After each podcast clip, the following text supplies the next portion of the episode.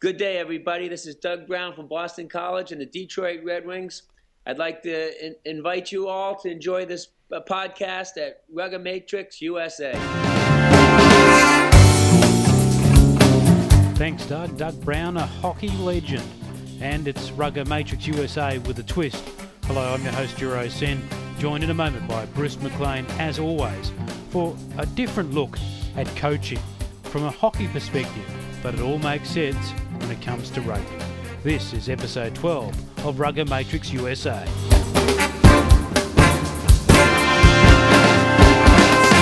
Yes, hello and welcome to episode 12 of Rugger Matrix USA. Bruce McLean, one of your boys has been in town. How are you? Yeah, it's good to see that you saw Todd over in uh, over in Australia with the Lions. I'll tell you. What's I'll tell you doing with that thing. mustache? What? What is doing with that mustache?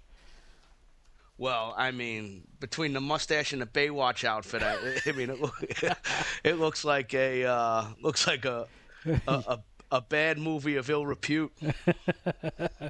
Uh, you wouldn't have seen one of those, of course, Bruce, but it was terrific to catch up I, with I, him. yeah, no, you know, I don't watch them, but I know people who do. Yes, yes, we do. Uh, we won't go into too much detail about it now, but great to catch up with him. We have a long chat, all about 10 minutes or so, and uh, this one's on video, so you can see it on the site and uh, have a have a chat to him. He talks a lot about the Lions and, and what they're up to at the moment, so he's been a bit of a uh, superstar superstar this time around in Australasia because he's starting and uh, that's a big deal down under and uh, he's doing all right too. So Todd Clever thanks for coming on the show and uh, if you want to check it out just uh, go to the previous story to this one. So Bruce uh, as we heard in the introduction we've got a special guest coming up. Just wanted to say don't forget the caps are now available and uh, reasonably priced and if you pick one up you'll be uh, supporting the team and Todd Clever's got his, and he'll be walking around the rest of the Super 14 with his Rugger Matrix USA cap on. Now, Bruce, you've got a few things to take care of before you introduce our guest. Yeah. Uh, yeah, actually, Todd's always a great interview, I'll tell you, and um, so it's worth listening to. Just an update on Jonesy, Michael Jones at the from the Albany Knicks, who is who had broken his neck um, a, couple weeks ago in Fort Lauderdale. They are able to accept donations, uh, and all the information will be up on the website, so that you don't have to sit there and write it down as we're speaking. And also, my friend Ron Leszewski from TeamWearPro from TeamWearPro.com sent 650 pairs of boots to Kenya Youth Rugby, and I think that was really nice of him. And you know, Kenya's real up and coming in the sevens, in the sevens, and now with the Olympics coming on, Kenya's really going to make a, a, a big push to be a, a player in World Rugby as far as sevens goes. And it was really nice of Ron to donate 650 pairs of boots to those guys. And Gordon and MPU from uh, who's a former coach and he's from the Kenya Kenya Harlequins, a former Kenya coach, said it was came at a very critical time and it's going to be put to good use. So Ron, thanks a lot for doing that. And without further ado, we are going to bring in BC hockey legend, two-time Stanley Cup winner. He played for Scotty Bowman, one of the only coach in a major sport to win in three different to win uh, championships with three different clubs. He swept the Flyers. He was on a team that swept the Flyers in the 96 97 Stanley Cup finals. And saying swept the Flyers or swept Philadelphia anything is awesome. Not only did he play hockey at BC, he played lacrosse as a freshman, sophomore, and junior. And then he had to go attend the Hockey World Championships as a senior and missed his senior year in lacrosse. But without further ado, let's bring on Doug Brown. Welcome to the show, Doug. Thanks, Bruce. Good to be here. Well, one of the reasons that, that we have Doug on the show is is I, I had spoken to I had spoken to Doug a few times about coming on, and, and the timing seemed perfect with um with USA Hockey doing very well in the Winter Olympics and USA Hockey doing very well in the Women's Winter Olympics as well.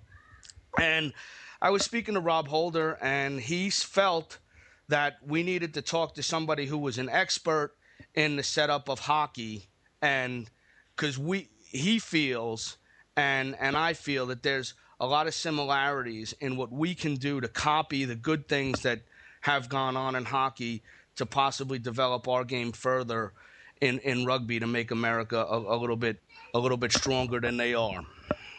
So basically we're gonna we're gonna ask Doug some questions about hockey and see how they can relate to rugby. And and the first thing we want to do is talk about the setup of USA hockey versus the setup of Canada hockey. And you know, I, I think that we're now a bit more stronger and developed than we were in the past. And you think about it, in 1970, there were 300 players in the NHL, and only seven of them were American. You know that that's now it's a lot different. And Doug, if you could talk us through some of that. Well, well cer- certainly USA hockey's come a long ways in the last 30, 40 years. But uh, there is, you know, as, as, as, rugby tries to find its way to the best way to map out uh, youth sports and, and uh, develop for high school and college, uh, there is no magic uh, pill or strategy. Each state, we have USA Hockey, which is out of, which heads it all up out of Colorado, and they let each state run their own program. But what they've done is try to put in certain guidelines. For instance, there used to be different birth years. Uh, I don't want to say birth years, but they used to say what was what was the calendar year for the players. And now they've they've set it up so they just go if you're born in, you know, for instance, with my children, born in '92, everyone who play, you play that year. Everyone who's born in 91 plays it that year. Everyone who's born in 93 plays against that. So everyone is within a 12 month age uh, so physically, especially in those uh, pubescent years, everyone's pretty close to each other. In the youth sport, when you get around the age of 13, you'll find kids anywhere from 80 pounds to 160 pounds, and that's a that, that that's dangerous if you if you don't have uh, uh, pretty good guidelines so that so that it doesn't get too far out out of control. Because if you have a two year span, or if one district has a calendar year uh, for a school year, and the other team's going by uh, uh, uh, the real calendar of, of, the January birth date, then you could get a year and a half spread, and uh, size can come into problem, and injuries can come into a problem. But if you keep going, uh, one of the big things that USA Hockey's done a very good job of is forcing and legitimizing the coaching of all their youth sports. They've gone and, made all coaches have to take a, a, test and have to take a whole weekend of classes. And basically, it's two days of, I'll say, six hours of lectures and interactive uh, classroom with different speakers who are ex-coaches, who are who are tacticians, who are doctors, who are uh, psychologists, uh, so that these young dads uh, and parents that are trying to help out with the youth sports can now ha- have a, some fundamentals to how, how do you act, how do you treat a six year old boy, how do you treat a seven year old girl the right way to, so that they are, are getting the right experience. Not only are you teaching them the skills, but more importantly, how do you how are you teaching them to be good young men and women and, and how to uh, sportsmanship and all the other things that go along with it and, and train properly many times when you have a 30 something year old dad and he's got his kid, all of a sudden he's all excited and all he remembers is what he did in high school in whatever sport it might have been. So you might have a high school experience in football and now you're trying to teach a six year old hockey player.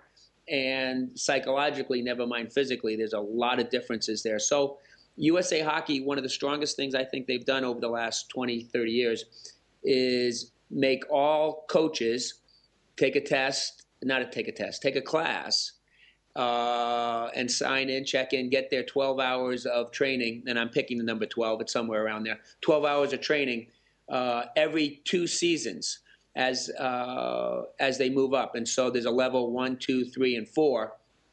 And as as basically most parents or coaches work their way up through whatever level their children move up, uh, every two years they go back in for refreshing refreshing course, and uh, get get up to date with with the latest uh, coaching and teaching methods. And I think teaching is a much more important word than the coaching because developing of the skills is terrific and everybody's working on it. But remember, if you're if the if the child isn't in a healthy environment, if it's not like a classroom where where the kid is is learning to be a good young man at the same time, then things get uh, all out of whack, and uh, and the child will, will lose interest, lose lose uh, the fun of the game, and they'll be off causing problems on their way to the rink or leaving the rink or or, or something else uh, during the game and, and to keep the game. It is a it is a contact sport. You know, for me, there's three sports. There's hockey, football, and rugby, where you pound on one another in a contact sport, and you have to have self discipline, uh, or else somebody can can really get hurt if you uh, if you don't control yourself. You hit somebody, basically a cheap shot, uh, and not show respect for your opponent. So play as hard as you can inside the rules, and not not ever put somebody's head is the best way to say it, in danger of, of getting getting uh, severely injured. And so I think that's what the, the, coaching classes from USA Hockey is has done a very good job of making it a healthier game as it goes forward.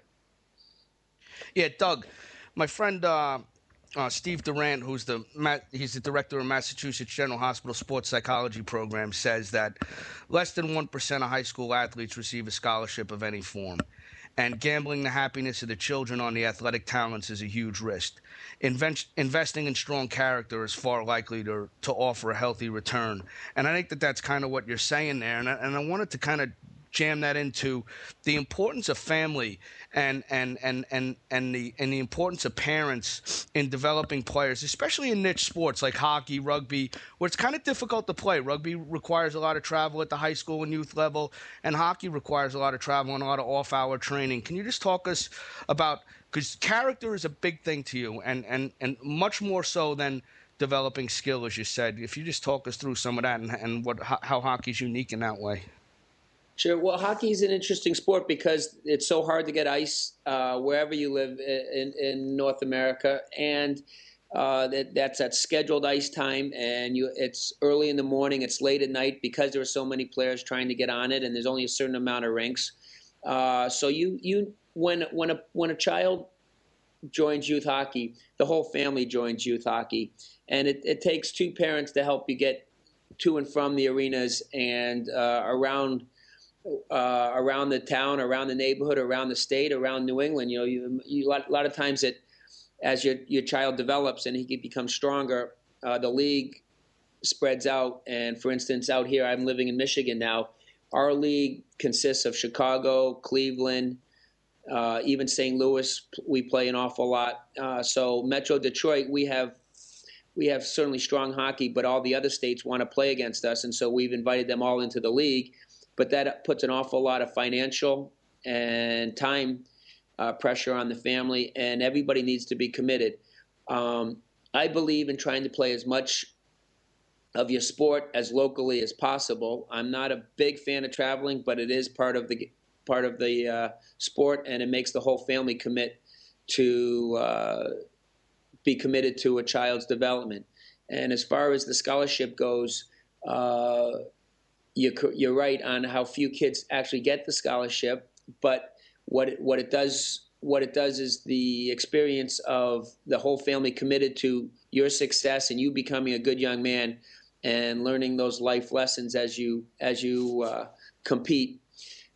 It it makes you appreciate your mother and your father and, and, and your brothers and sisters that have to get uh, pulled around through snowbanks and uh, watch you compete all over the uh, the neighborhood, and, and so I think it it, it strengthens uh, back to the character and your self esteem, and learn to compete and learn to uh, appreciate all those around you. You know, the, back to you know the the contact sports. Uh, hockey is one of those sports that if you don't show respect for your opponent and your teammates because it's a contact sport, you open yourself up to an awful lot of uh, uh, opportunity to get hit. And so uh, you need to respect those around you, or else it will police yourself. The sport will police its own. And it's important that, that kids realize that that you're not you're accountable for what you say, how you act, and hopefully the coaches are doing a good job of, of, of teaching you to be good young men. And, and I used to I try to use the expression that uh, you want to act like the the the uh, West Point U.S. U.S. Army and, and be precise with your with your attacks and, and, and how you forecheck and backcheck and and nothing's haphazard. You're not just out there running around crazy.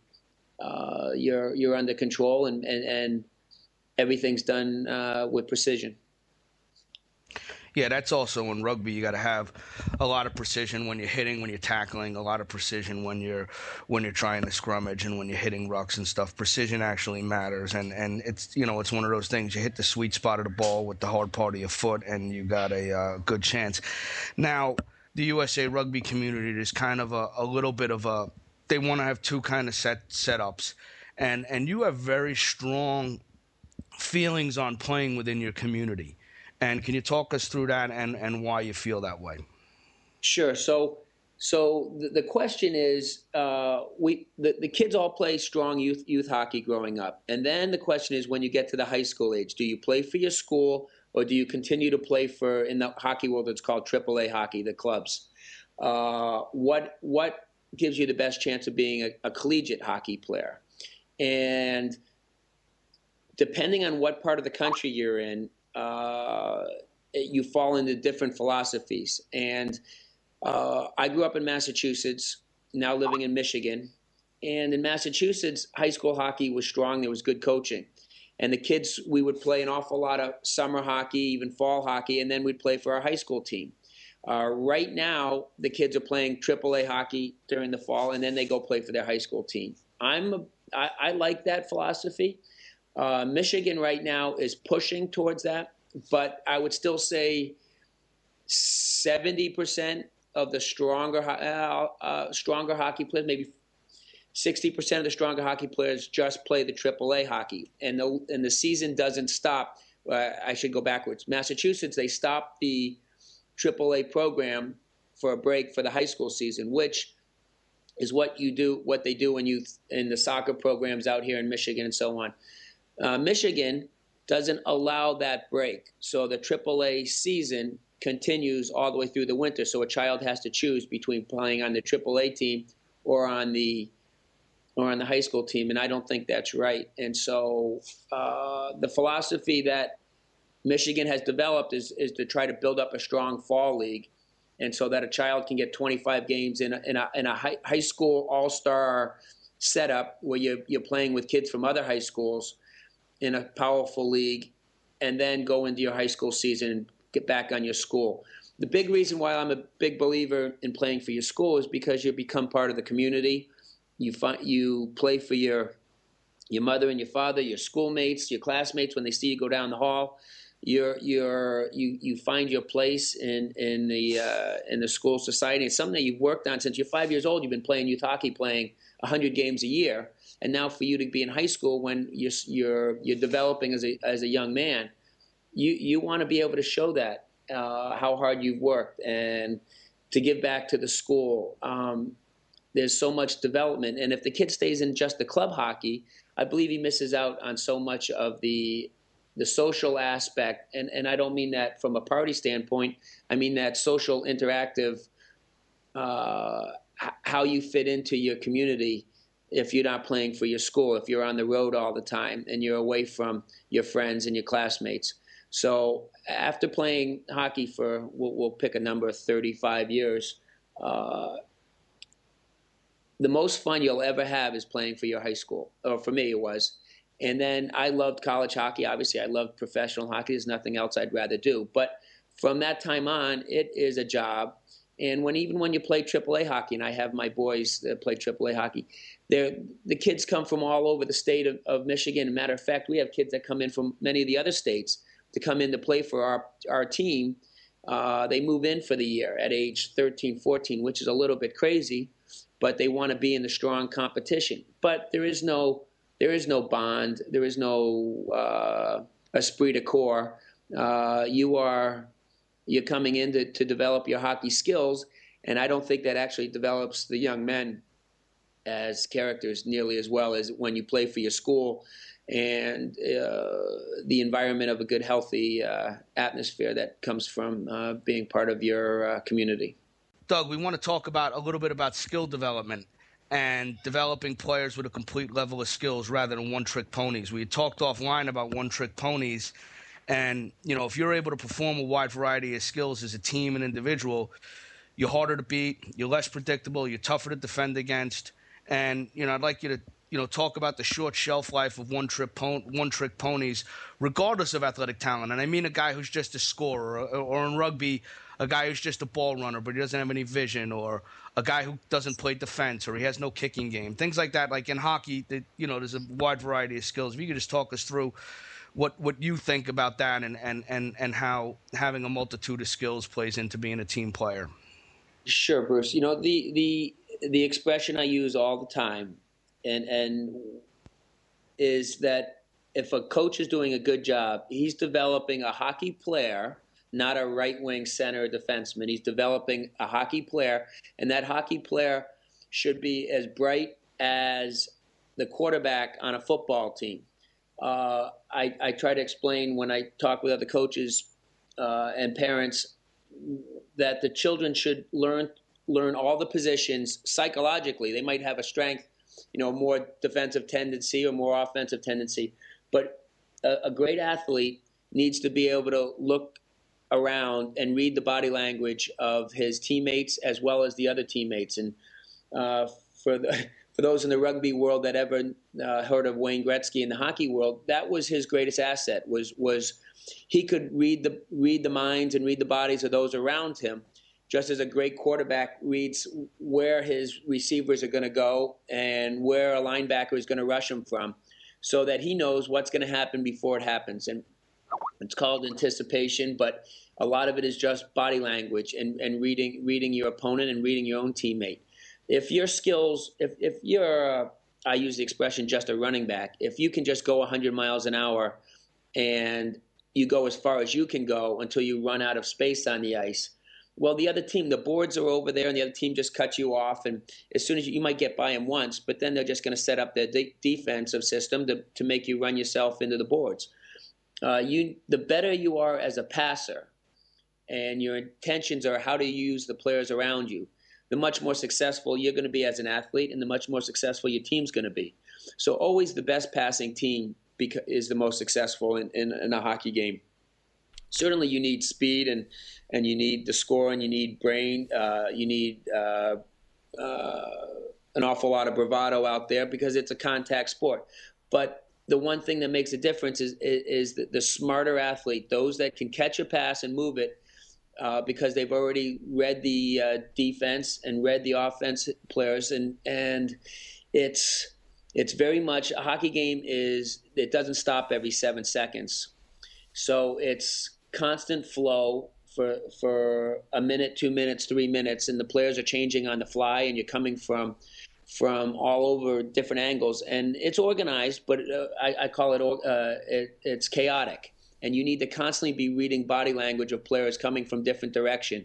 And it's an awful lot like when a quarterback rolls out of the pocket in football and uh, the blitz is coming and you have to find receivers and everyone's breaking off of their patterns. Well, hockey, the whole sport is like that. You have to make it up on the fly. And so if you can only if you're only worried about how far you can go, you're not you don't see the opportunities for who to pass to and when to pass to them. And it slows down the process of how quickly the puck could move down the ice and uh, goal scoring opportunities disappear.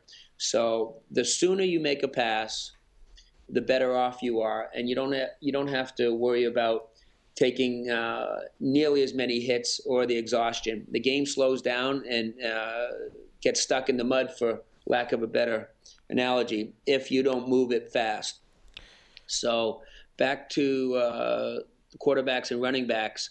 Uh, quarterbacks uh, psychologically, a hockey player who thinks like a quarterback can play an awfully long time, many many years, and there is no cap on when he'll uh, he'll stop playing. But a player that thinks about thinks of himself as a running back, how far can I go? How many goals can I get? Well, there's a there's a life there's a short life expectancy on you because you're not using your teammates nearly as well as you should, and it's much easier to, to, to defend. So that's my philosophy on it. Doug, uh, I know rugby coaches get quite excited about physical players with good attitude, but when you're picking your hockey teams, um, how much do you have to weigh up the, the, the great skill of a player who can do anything with a puck, and then the player who's also physical and, and can sort of barge his way around the ice and, and dominate. Um, what sort of mixture of a player are you looking for, and, and does that change with the whole group that you need that, that some guys that can do one particular thing, or do you want to have a have a whole team of skillful players? No, that, great question, and and you certainly need that blend, and uh, certainly the more size you have, the better, because it, size always helps. But it, it, always comes back to size without without brains. Uh, it, it's much easier to, to defend. So you develop. Uh, Scotty Bowman used to talk talk an awful lot about having the smartest team on the ice, so you can control the ball and keep changing directions and uh, never never let the other team know what's going to happen next. Uh, if if all you're going to do is come straight at them, then the other team will eventually set up a system to, to, to slow you down, no matter how physically strong you are. So, uh, I, I think brains, speed, and size are all extremely important. Uh, and you need that mixture. So you, you need to be brave enough to play the game, but certainly a, a great pass beats trying to run through two guys uh, on the ice. And so the puck can move much faster than uh, and than anybody can. So uh, looking downfield and looking backwards, any direction, is uh, number one component. And obviously, the more size and speed you have, the better off you are. But uh, it's a balancing act. You need some size. You need an awful lot of size, or I should say strength. But it's not. It's not the number one component. There's an argument in all sports about training in, in a very drill regimented way and training in game like situations where it's a little bit chaotic and guys have to think on the fly, small sided games and that kind of thing. And I was wondering where you stood in terms of those. Are you are you a cone guy or are you a game guy? Well, certainly there's a balance. Again, there there's that that balancing act. You need to. Uh, my, my view, before at the beginning of every practice, you work on your skating skills because speed is is, is number one uh, from from a technique standpoint. You need to have the balance. You're you're uh, in, in, in uh, hockey different than than running sports. That that art of skating uh, takes an awful lot of time, and you're standing on a nine inch uh, piece of metal. And so you have to control that like as if it were your own feet running on on the on the grass. And so we work on skating skills, and then we work on uh, stick handling skills, and then we work on on passing skills. But that's all in the first third of of the practice, let's say. Uh, and I'm generalizing depending on what part of the season you're in. Uh, and then you go into an awful lot of two on ones, three on twos, uh, three on three, small games where you have to use your skills in a in a tight uh, confinement where you have to be able to pass quickly, think quickly, and you have one or two choices. You know, it gets a little when you play a full game and you got five on five. Well, you can kind of hide out there because the play is on the other side of the ice. But if you make little small games during practice, you have no choice but to be engaged, or else the other team quickly can take advantage of you. And so uh, you get to immediately think about how do you how do you uh, set up a defender to pull a time and space is, is the terminology. How do you create more time and space? And, and back to the football analogies, you know, the quarterback, how do you slide into the pocket? How do you slide, roll out so that you have a little more time for your receiver to get open and or possibly run it? And so the, those are the game-like situations uh, in a confined environment that I think do a great job of, of teaching the player to develop, uh, keeping his head up and having one or two choices and trying to decide which is the better one. Um, and then at the end, uh, we, will do some, you know, act, actually, I, I, take that back. We don't do very much five on five scrimmaging in uh, except in the game situation.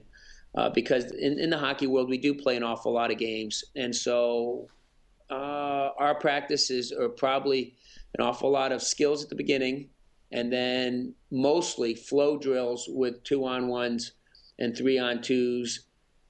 Uh, you know, special teams, power play, and penalty killing. We do a little bit of that so that they have a structure on special teams. But I'd say a, a lot of ho- of the hockey practices that I think are the most successful are small game situations where kids have to use their skills in a confined environment. Doug, how do you deal with players that want to get to the end game? And by that I mean they just want to be the superstars, a bit like how you talked before about the player who just wanted to score the score the winner each time rather than go and do the hard yards. In rugby, we see uh, teams that want to play expansive games. So they want to use the football, they want to be able to throw it around, but they find that when they go to throw it around, because they're busy in the gym and maybe too cool for school, they're still not prepared to put that extra time in for the skill set that they need. So I guess in, in one regard, we see a lot of rock stars before they're rock stars in, in our game. Uh, do you come across that at all in hockey? Sure, you absolutely. You you uh, very similar. How, and, how, and how do you deal with them? With a stick? well, because hockey happens so fast uh, that if you don't if you don't move it quickly to your teammate, he's going to get he's going to get smoked. Meaning he's going to get hit hard if you're a little late on a pass, or if you wait too long, you're going to get hit hard, and you it, it, it's I, I guess you're you're the coaches pointed out immediately, and don't let a child get away with overhandling it or thinking they're the man or uh, cheating their team by staying on the outside and not helping do the hard yards, as you say. You need to support at all times. Uh, never let the other team have have an opportunity to go down uh, go down the ice. So you're always in a defensive posture, and then when the puck turns over, now you explode, and you need to stay tight enough so that you're an outlet. Don't ever turn your back on on the puck uh, for more than a, you know a half of a second, so that you immediately you're a receiver. Um, everything happens so fast on the ice that if you leave somebody out to dry, meaning you you you've skated away from them and not paying attention, they uh, they're quickly double teamed, and so you always need to be supporting one another in a in a uh, in an area where they can pass to you, and if and, and if something goes wrong, you can protect them. If they if they turn the puck over, you can you can be there to uh, help out. So, other than paying a, a, close attention to detail and never letting a child get away with selfish uh, play, uh, that I think that's the number one thing. Keep reminding him, keep reminding him, keep reminding him to use those. Hey, Doug. Um, what about having to having to know you got to bank on certain performances? Uh, you know, no, note it, note like consistency and that kind of thing. And sure. uh, and I and I also wanted to know what characteristics make great teams and great players great. What makes great teams great and great players great, and also knowing you know coaches knowing they can bank on performance because that's one of the things you were talking about is how you weed people out when there's a little bit of inconsistency in their play. You can't bank on stuff when as, as, the players as the players get older, when when you get to high school, college, and, and professional, uh, it's a little more blatant. Uh, certainly at the professional level, but a coach, no matter what level you're at, and, and I, I wish I had uh, you could we could draw a picture, but I need a, a sliding scale here. But assuming a player plays at their best. Uh,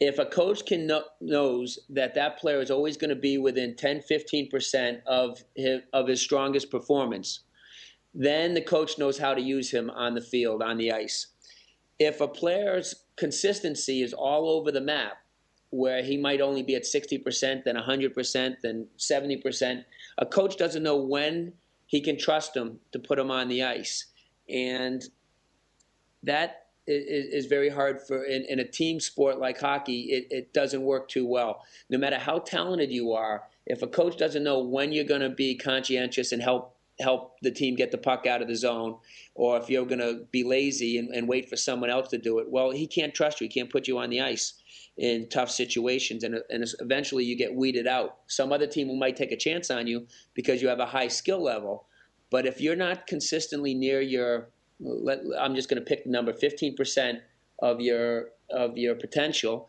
then then uh, a team a team sport like hockey doesn't want you because Uh, the most important thing is to be able to rely on one another to be there to support uh, and not give up the, uh, any offensive chances for the other team. You know, defense wins wins uh, championships. I'm sure everyone's heard that before. You don't let the other team score, and you need to know as a line mate, as a teammate, you look to your side and you know that your your winger is going to pick up his man and and or be able to guide him towards you so you can help double team.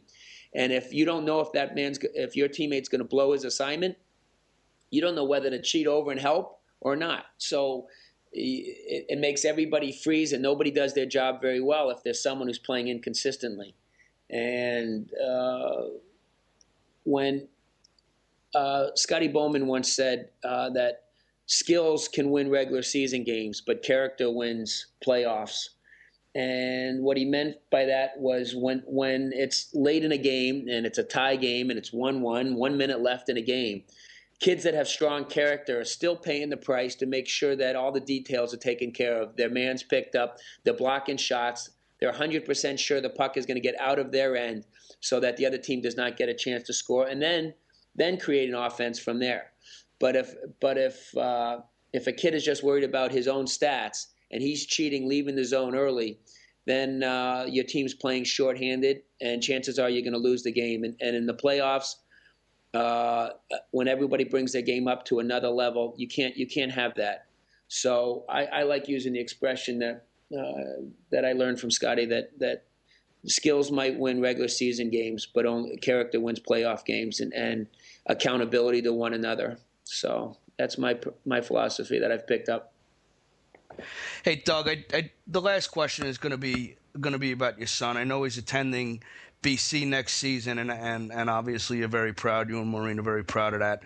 Uh, what is a typical week for him in in, in hockey season? So, uh, in, at, at, the high school level, opportunity to, at at at the high school level, so that I just want people to know what the level of dedication is to be an elite hockey player and whether or not necessarily our elite rugby players are, have that level of dedication. So, so the the everybody practices. Uh, I'm gonna I'm gonna speak generally, not about my son here, but everyone goes to practice. Everyone uh, everyone you know does their little bit of workout after practice. That doesn't that's just keeps you at par. You know, I'll say that gives you a C if you need to get if you want to get ahead it's all those extra hours uh, before practice after practice in the morning weekends summers that makes a difference if you want to be an elite athlete and there was a special that i saw on the news uh, it was uh, one of the one of the uh, news stations, and it, it, they they did a study on all professional athletes and professional musicians, and they said the first three. They said what are the common what are the common denominators between all great athletes? And the first, they, they made like 10 points. And the first three were practice, practice, practice. Then, then they went into coaching, uh, so that a coach who, who very calmly, very specifically makes you focus on the details. So if there's a quarterback in football, how you release the ball so that each time it's coming off smooth and how you plant your feet so that you're going to get maximum speed on the throw.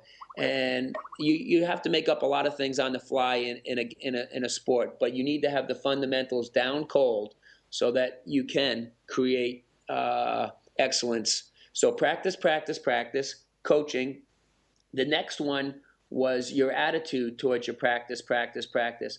You you you you need to enjoy working on skills and enjoy the uh, even enjoy screwing up and, and, and not doing something properly because that gives you feedback to your built-in computer uh, in your head that okay that's not the way to do it. Now how do i correct it? And it's very matter of fact. If, if someone's emotional all over the map you know in the hockey world kicking sticks or screaming or yelling he's not he's not focused enough to get the the feedback. You need to be calm cool and collective and just enjoy the the uh, repetition so that you can perform during a uh, an event. And you know, you think of how hard Tiger Woods practiced in, in golf or Vijay Singh. They say nobody ever hit more balls, and that's why those guys were at at, at the top of uh, number one in the world for so many years. and you'll find other great quarterbacks the same thing how they they worked on it over and over and over again same thing in all sports you need no matter how talented you are or at the bottom of the line it said uh, born with born with some gifts and yes there are some natural uh, skills that they, you, know, you inherited from your parents but that's not the most important uh, there are many talented athletes out there that never get to play because they're not strong enough in the head and enjoy the practice and enjoy the uh, enjoy the journey. Um, my dad, my dad, who uh, taught me an awful lot about competing, used to tell me, and I was about I was about 14, and I thought I was pretty cool. Uh, I thought I was a pretty good athlete at the time, and I said, "Hey, Dad, I want to go to a concert tonight." And at the time, he was trying to give me some life lessons about well. Uh, at the time, it was it was during the hockey season. He said, "Well, you might have played well today, but if you're going to play well in uh, after your senior year in college, uh, when competing, there is no gray area in life. Everything you do is going to make you a little bit. Everything's black or white. Everything you do is going to make you a little better or a little weaker, uh, and less likely to, to reach your goal. So you're not going to if you go to that concert tonight and you're a little exhausted the next day, then you're not going to get out of bed and go go run a mile or work out or go shoot a hundred pucks. You're going to sleep in and then you be a little bit lazy and then you have to catch up on your homework and and and it all you miss that opportunity in life to get ahead. So he used to say, listen, every time you get up out of bed, everything you put in your body, from what food you had for breakfast, the snacks you had during the day, to how early you got to practice, to how late you stayed after practice. Those are those are all things that are going to add up, and you got to look at it as a marathon that you're going to run from from Boston to L.A. And every day you got to go out and run those 20 miles. You can't all of a sudden show up. You know, at the time I'm 14, you can't all of a sudden decide you want to be a player at 17 and going to get into college, and then decide you're a player at 21 and decide you're going to be a pro player. Every day you got to do it and enjoy it and if you don't, you might as well check out now because uh, it, it's uh, it's a long, long marathon. So enjoy the journey, and every day figure out if you can get ahead of the guy in, in, uh, you know a better player on your team. And if you're the best player on your team, look at the next town. If you're, you're better than the kid in the next town, look at the next state. And if you're better than that kid, look a little further.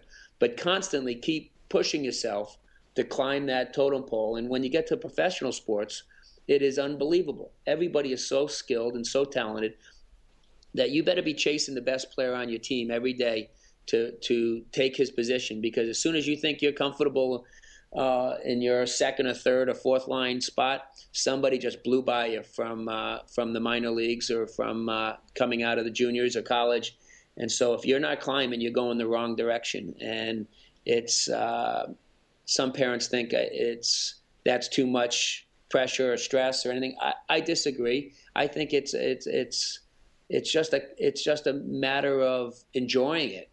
And if you want to be good at something, you just get up every day and try to be a little bit better at it. And you, it doesn't. It's not stressful. It's not pressure. It's not anything but a, a wonderful way to to live your life. So. Uh, I remember being back in high school and some some uh, older kids on the team saying, "Hey, isn't that a lot of pressure dad's putting on you? I said, Dad didn't put any pressure on me. He was working, he was helping me uh, with my shot one day. And I said, he's just teaching me. I want to learn. And so if you enjoy, if you enjoy competing, if you enjoy being good at something, every day get up and try to be a little bit better at it. And uh, you never know when it's going to stop. And, and so my philosophy was I never wanted to wake up one morning and say I could have been if I just tried a little harder. I just wanted to uh, play as long and, and uh, as I could and enjoy it as long as I could. And, uh, so Dad's philosophy about everything makes you a little bit better, a little bit weaker, uh, worked out well for me. And so I could constantly see uh, competition along the way uh, fall back. And kids much bigger, stronger, and faster, but they didn't take care of themselves. And, and slowly I was able to, as I use the expression, outrun them in the marathon. I think uh, the point you made about um, the extra practice, uh, and you see the elite sportsmen over and over, Jonny Wilkinson, Tiger Woods, you mentioned as well, the the great Don Bradman in cricket. These guys um, ended up uh, doing drills that uh, that that went far and beyond the normal practice session. Unfortunately, I don't see it enough from a lot of our elite athletes, and I, I think that's um, they get into the professional environment and they do that training that's required of them, but no more. Is there's a lot of looks like Tarzan, plays like Jane kind of thing, Mm. and uh, you know, and and also I. There's so much everybody's talking about rest, rest, rest, rest, rest, and I understand rest and recovery, but there are certain skills that are critical in the game of rugby that guys neglect horribly. You know, especially in terms of kicking and throwing and and and and kick receipt and, and those types of things that really are not high pressure. These these are not taking a lot out of your body when you're doing that. So I, you know th- those types of things and the mental aspect of the game where you can where you can really visualize and things like that. I do think people take shortcuts and and I think that those shortcuts are shown in in, in some of the level of play and and and the fact that that I think this game could be better, a lot better, and. uh it, it, you know it's just a matter of people really buying in like doug said enjoying the challenge Some great advice. Bruce, I think you make a great point. point, and you see many athletes leave their game in the weight room. I completely agree with working out to be as strong as possible, but you need the skills so that every time you touch the ball, you catch it. Um, there is, you know, in in hockey, that puck's moving around 100 miles an hour, and a kid needs to make sure whenever that puck comes at him, it sticks to his stick. It can't bounce off. I explained that's a fumble, and if you fumble in let's say football or, or rugby, nobody wants you on your team. You got to catch it every time, and then when you make a pass, it's got to go to your team or go into a constructive area where the other team can't can't take advantage of it. Um, so, like a quarterback in football, if you throw a bad pass, well, no, you don't get to play quarterback anymore. You got to be able to put a tight spiral on a consistent basis. And in hockey, I think a lot of kids think the boards are there to stop the puck. You know, they, they don't realize it. A pass that needs to be right on the tape and it needs to stick. And so, as a quarterback slash receiver out on the ice, it needs to be successful. And and you make a great point about working on your skills, especially when the body can only take so much in the in the weight room. And no matter how strong you are, if your skills aren't aren't there to to execute, it doesn't matter. Uh, and the same goes for uh, uh, strength of the mind. If you don't know where the other team's going to go or where your teammates are going to go, you if you haven't studied the game, then it doesn't matter how strong you are because you missed your opportunity. You missed your window to make that pass. You missed your window to to cut to an opening to catch the pass. You you know uh, the you, you need to be strong in the head, strong in the skills, and then and as well as physically strong. And and uh, if you don't if you have a weakness, it will show up. And so you need to strengthen all all aspects of your game. Uh, and I always tell the kids the first thing I write on the board uh, early in the season are, are, are, fast brains, fast hands, fast feet, and you need to develop all all three of those those skills. Doug Brown talking hockey, but uh, the themes are universal, especially for rugby union. We appreciate your time today on Rugger Matrix USA. A lot of vital points for us, and thanks very much for uh, spending uh, a good 40 50 minutes with us. Thanks, guys. That was a lot of fun.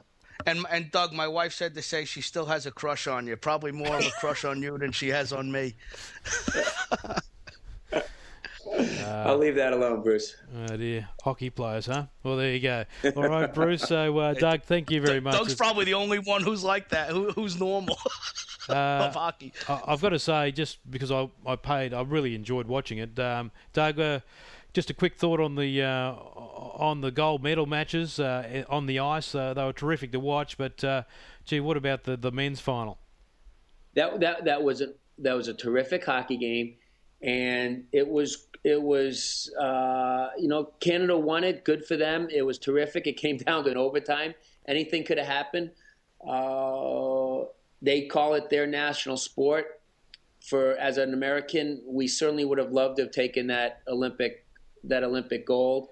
Uh, but playing them in their own hometown in Vancouver, it meant it meant the absolute world to them. Uh, so kudos to them. Congratulations. I have many friends that were playing on both of those teams. Never mind all the other European teams. Uh, I I think it's in the last ten years the sport is with the NHL having so many Russians, Czechs, Swedes, Finns, Americans, everyone's learning from one another. Uh, different countries have brought different aspects of the game to strengthen it, and uh, whether it's the skill development of Swedes or the uh, the hustle of the Americans or the heart of the Canadians, you know, the, the Russians have had a great balance over the years, and it's uh, the sport. I think is in, in in a very good place right now for the for the for the world to enjoy it. I think the NHL has done a good job of of keeping fighting to uh, a minimum, only to a point where it's necessary to protect players, not as, used as a, a bullying tactic. And hopefully, that Olympics helps jumpstart uh, hockey uh, in some communities that it hasn't developed yet uh, across the southern U.S. Let's say. All right, sounds um, a lot like uh, European rugby, actually, uh, getting all the uh, players from around the world to contribute. So, yeah, that's a good thing. Doug, thank you very much for your time and all the best. Thanks, guys. There he is, Doug Brown. Bruce McLean, thanks very much for that interview. Great uh, chat today. Uh, what have you got planned uh, as you get closer to the start of the season?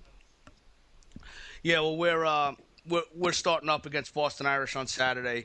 So we've been training pretty hard and and we trained on we trained on Monday, and then we're uh, and guys did a Pilates class last night with Mike Petrie, and we'll train on Thursday, and then we'll uh, then we'll play them, and and the guys will be lifting tonight, and and hopefully we see what uh, we see what happens, and and and and we're looking forward to the season, and we're pretty we're pretty pumped with our with our team, and we think we're good, and we think that we're in the conversation for who's going to be there at the end. Uh, and uh, just a quick reminder you can check the Todd Clever interview on uh, Rugger Matrix USA, the video version, and uh, we do give you a mention by the end, Bruce. Well, it's all nice. Thank you. it had thank to do, you. It had to do with thank entertainment. You. Yeah, I, I, wonder what. Uh, anyway, um, yeah, well, that that's I, I actually can't wait to see the uh, and, and and and I'm happy that we're doing some uh, Rugger Matrix video versions. I think that's really good. So yeah, there'll be more to come. There'll be definitely more to come, and also would help that uh, Todd happened to be like about um, three kilometres or about a, two miles away from my place. Uh, while he's staying here for the game against the Waratahs, and you know, I don't know. I think they might be in for an upset. Who knows? Uh, I actually like the way they can score points, and that was a particular point I made to him. That 72-65 game that they uh, played against the Chiefs really enabled uh, the Lions to to show what they're made of in the scoring potential, and um, they would have enjoyed that. And they know they can score tries. Uh, it was a dour struggle against the Brumbies last week. Uh, I think Todd, who's now really solidifying that number eight jersey, um, is really starting to make, make a name of himself. And and uh, also Bruce, he um, he's become quite the superstar in uh, in Down Under. Uh, because they all want to know about the American who plays uh, for the Lions. So, uh, as we know, um, he's obviously America's captain, but he is a bit of a novelty, and and it's a good thing with teams like Melbourne looking for players. And maybe they should take a punt on a few of the boys. Yeah, well, it's it definitely very interesting and very interesting times. And, and for Todd, it, it the fact that he's developing his skills at number eight is great because it's it, it gives us another option. Can we play another seven? Can we play Todd at eight? Do we play Nick at eight? Do we play Louis at eight? Mm. Uh, you know, there, there's a Louis Stanfill who you had on the show, and Nick Johnson, who um, the tremendous player at Denver. You know, though, and and who's been hurt. So th- those kind of things are really big. And and and Todd is. He, he's an interesting number eight because he could catch kicks. So he's the you know he could go back and he could catch those kicks. He could return the ball. He can punt pretty well. One of the points he made is he's playing behind a massive tight five, and he finds that liberates him at the back of the scrum immensely. Well, it, it is unbelievable, and and and Todd has a quick first step, and if he could really get get himself to the point where he can control the ball and channel the ball properly and make a good decision whether to go left or right and communicate with his scrum half, then he's going to be a real factor at number eight. And and and the United States is going to have to beat Italy if they want to win two games in the World Cup, and they're going to have to have somebody who can match Sergio Parisse. So we're going to need to look at that number eight position and see where do we match up against Italy? How do we match up against them physically and talent wise? And uh, you know, a guy like Todd who can catch kicks out of the air and can put the ball downfield. He can win lineout ball and he can run off the base. Although he's not as big as Parisse, he at least it'll it'll give us the ability to compete with Italy if we can stay close at the end by having guys at Todd's skill and and really kind of, we have to start to look as the USA as as you know the USA coaching staff has to start to look at how do they match up against Italy. That's mm. the hmm. game that takes them to the two win plateau. How do they match up there and how do they beat Italy? And I think that's the biggest thing they got to do. Game's all about matchups. It's the one thing I've always believed. It's matchups, matchups, and uh, that often determines how you go. Bruce, pleasure to talk to you as always. Uh, a bit later in the evening for me, but uh, you know, I just have to have a couple extra wines and I'm sweet. Well, thanks a lot for doing it, Bronk, and Doug. Thanks a lot for being on the show, but I think Doug hung up. Yeah, Doug. Doug. So. Uh, Doug had to get on the ice, I think. Yeah, well, he does have. Uh, Doug does have five kids, so. um, oh dear! No wonder your wife loves him. Yeah. Can I even say so. that? Um, ah, you know what? My wife has known Doug longer than she's known me, so. Oh, well, there you go. Uh, there you go. Um, all, all right, right, Well, I've uh, uh, just a final word. I have filled in um, uh, tied on all your uh, shenanigans at Vegas, so when you catch up with him again, you'll have a few questions, no, no doubt. From, yes. From the no American captain. All right. No doubt. All, All right. right, brother. All right, Bruce. Good to speak to you. We will chat to you next week. We hit Rugger Matrix episode 13. Dun, dun, dun. And Dave Hodges will be our special guest. Looking forward to it. See you all next week.